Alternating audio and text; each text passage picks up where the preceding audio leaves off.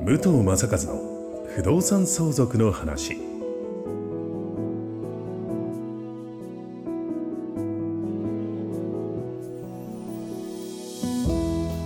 ポッドキャスト武藤正和の不動産相続の話は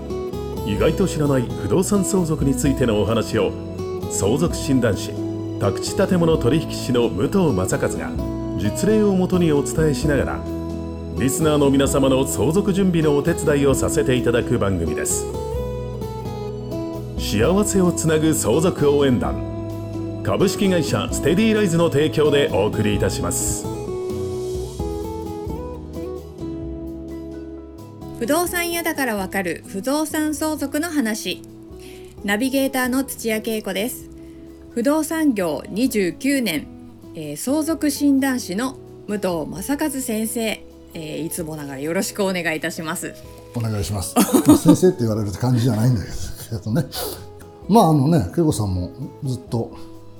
少しずつ、はい。知識が蓄積されている感じはしますけどだからもうね本当に近所でずっと気になってた大体20年ぐらい経つのかな、はいはい、新築からどんどんね誰もいなくなったみたいでボロボロになっていく家があるんですけど。もう隣お隣さん同士は多分超迷惑してるんだろうなとかそういうのがもう目につくようになってきて。そう、ね,、なんですよ、はい、あのね本当にね深く深く知る必もちろん知ってればいいんでしょうけど、うん、知る必要はなくて少しでも流れとかを知ってるか知らないかで本当違うと思います。僕もどんどんどんどん勉強してる中で、うん、まだまだあるまだあるって感じなんですけども。本当にね私も気になるようなそのいつも話してるその身内のおじさんのちょっとご病気になっちゃって危ういよっていう方がもう復活したんですよ実は。あよかっただけどだからこそ今話したらって思うんだけど、ねね、なんかやっぱりちょっとみんな気まずいみたいな、はい、なんか難しいとこなんだなまだまだこの時代みたいな。そうですね、うん、あのなんとかなるっていう方が圧倒的に多いです。でなんとかなってる人もいるんです。うんうんうん、確かに。それもね、うん、ケース的にはありますよね。本当ね家族のことをね、考える。であれば、やはり財産管理、まあ、あと財産の承継つないでいくってことは大事だと思います。私もそう思いますやっぱり仲良くね家族してほしいですし、うん、そうですね、うん、まああのー、前回の流れから言うと、はい、どうしてもうん亡くなってからだとやることってのは本当に限られてきちゃうよっていうことで、はい、しかも大変です、うん、残した本人がいないってことは。本当に大変。もう知らなかった世界にいきなりこうね。ね50代60代から飛び込んでいかなきゃいけないっていう、はい、もう本当にわからないところばっかりです。今の時点であの両親相続をする側、うん、受け取る側のお子さんたちが元気なうちにやる、はい、まあ、リスクいろんな将来的なリスクを考えた中で例えばあの、うん、何度も出てきます認知症、はい。であったり、まあ、寝たきりになって亡くなってしまうのが心配であるなら、うん、まあ、心配じゃない人はいないと思うんで心配なであればあのやっとくべきだし、はい、また配偶者残った配偶者、うん、まあ、これが奥さんが先に亡くなることもあるあるんですけどまあ、残った方に何を相続させたいか、うん、例えば不動産相続させたはいいけど、管理ができないとか、はいはい、以前以前話したその売却ができなくなるかとか、うん、うん、財産の管理ができるかどうかってことですね。そうですよ。だって一軒家って、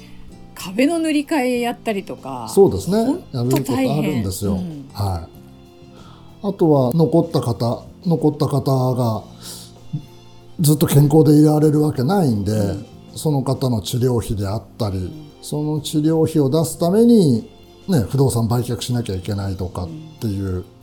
ことを全部やっぱ考えるとその中で最低な条件として信頼できる家族がいるという過程でですね、はい、まあ、それがお子さんであったりご兄弟であったり身内ご身内の方で信頼できる方がいるんであれば家族信託っていう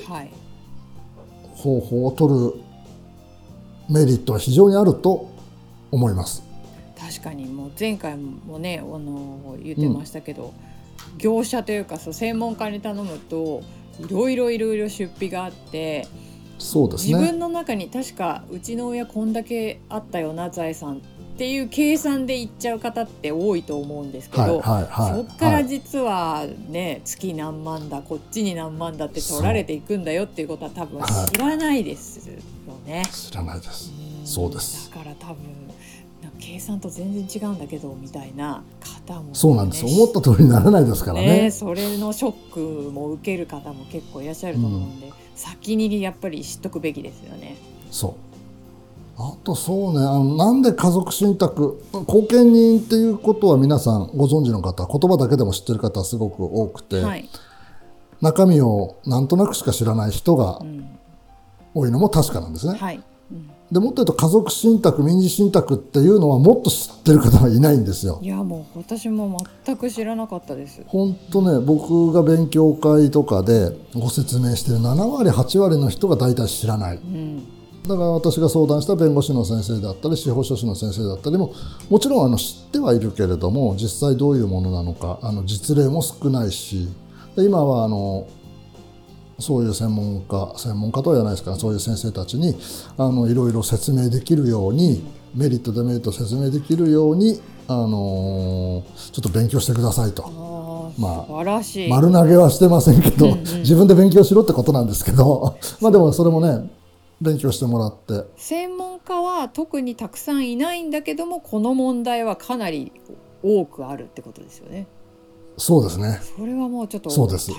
大変本当皆さんに学んでほしいところです、うん、だから今、うん、日本、まあ、東京なんか特にそうです、まあ、地方もそうか、うん、空き家問題がどんどんどんどんクローズアップされてますけど、はい、これをやらない限り空き家って絶対なくならないなっていう。うん。本当ニュースでたくさん取り上げてますけど、うん、じゃあどうするのっていうところまでがなかなか。じゃあそのね、認知症の方が持ってる不動産は身内の方を勝手に売っていいっていうのはかなり乱暴な話ですけれども、はい、売る理由があるんであればね売れる。まあそうやって決めていくのもなかなかハードルはたくさんありそうですけども、はい、ここら辺が理解されだすと空き家問題はなくなるし不動産の流通も良くなる。うんうんうん、で多分そういううん、地方はまたちょっとその成り行きは私は不明ですけど、はい、東京であればそういうものを例えば国は買い取買い取るまではいかないのかな、うん、ただあのそこがもっと高く売れるんであれば、うん、あの買い取る方は、ね、自治体含めて多く出てくると思うんですけども。そうかそう結局最後どうなっちゃうのかなと思ってたんですけど。そうですね。だから結局売れなくなってしまう、うん、で売れない売れないとただ固定資産税はずっとありますから。あそれがありますよね。だから一等地にあれば、黙ってそこの、まあ、東京であれば当税ですか。固定資産税はずっと取り取ることはできる。はい空き家でも誰も住んでなくても相続共有で持ってる方たちは一生払っていかなくてはいけない。あじゃああの一等地にボロボロの誰も住んでない家があるなと思っても誰かの親族が払ってるから国国も壊せないっていうこと？なんですか国も壊せないも何も人のものですから壊せないですよね。誰も誰しもが。じゃあどうも朽ち果ててもどうなってもそのまま、ね、朽ち果てって建物がもう完全にね、うん、なんだろう腐ってるっていうか、朽ちていって、えー、害を及ぼすようなことになれば持ち主に対して空き家認定特定空き家と空き家、うん、特定空き家といって、はい、指定するんですね、はい、そうするともう、えー、こうしなさいとかもう建物を壊しなさいとか、えー、直しなさいっていうことは言えます。それでもダメだとあれ以前話したかもしれないですけども、えー、固定資産税が建物がない状況、うん、土地の固定資産税がない状況だと6倍になるんだ。6倍っていう方今6分の1に戻されてるあの控除されてるんで6倍今の6倍の固定資産税を払わなくてはいけないと。そうだそうだ。6倍ですよ。そうですね。年間年間20万30万だったものがね桁が変わってきてしまうっていうところではあります。難しいですよね。だからそれだけ空き家があるってことは、ね、みんながどうしていいか分かってないっていうこと。はい、うん。はい、当然揉めてきます。ですからそうあの後見人制度にせよ、はい、あの家族信託の制度にせよも、揉めないためにはその先にとにかく先へ先へやっていく、はい。うん、でまあ財産資産、まあ、不動産含めて、えー、いくら、何があるかということをはっきりさせておく、はい、そして遺言書を作っておく、うん、まあそれで全てできないんであれば先に贈与しておくとか売却しておく、まあ、売却処分ですよね、とにかく揉めないように分けやすい状況にしておく。うん先へ先へがなんかいい気もします、うん、先へ先へそうですね、うん、分けちゃっておいてください。みたいな。はい、うん。そうです、ね、それでそうですね。相続。そこで、うん、資産がたくさんあってこんだけあったら相続税がかかるよねとなれば、うん、初めて納税資金を用意しなきゃいけないとか、はい、いくら相続税がかかるんだねっていうところがとにかく、うん、財産の内容と、はい、まあ、相続財産の内容不動産であったり預貯金で現金ですね預貯金であったり株であったりまあ、あといろいろありますけども、それが全体的に評価でいくらだっていうところまではあの元気なうちにやっておけば、はい、スムーズそして遺言書だったらそうですね、遺言書を書いたり現金を用意したりという準備ができると思います。わ、かりました。はい。綺麗にまとまったところで締めさせていただきます。はい、まあ次はねちょっとそれで相続税がどうだっていうところをお話ししたいかと思います。うん、はい。では。えー、番組の概要欄に武藤さんにつながる LINE 公式アカウントの登録用リンクがございます。こちらに登録していただくといざという時に役立つ相続対策ブックをプレゼントしているということですのでぜひぜひ今のうちにねご登録をよろしくお願いいたします、はい、よろしくお願いしますまた次回楽しみにしてます。はい、ありがとうございます、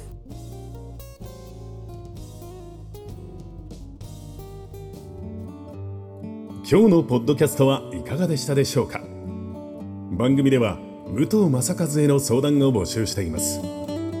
概要欄にある幸せをつなぐ相続応援団の LINE 公式アカウントからお申し込みください東京都中野区で定期開催している相続勉強会についてのご案内もさせていただきます。それではまたお耳にかかりましょう。ごきげんよう。この番組は提供幸せをつなぐ相続応援団株式会社ステディライズ。プロデュースライフブルームドットファインがお送りしました。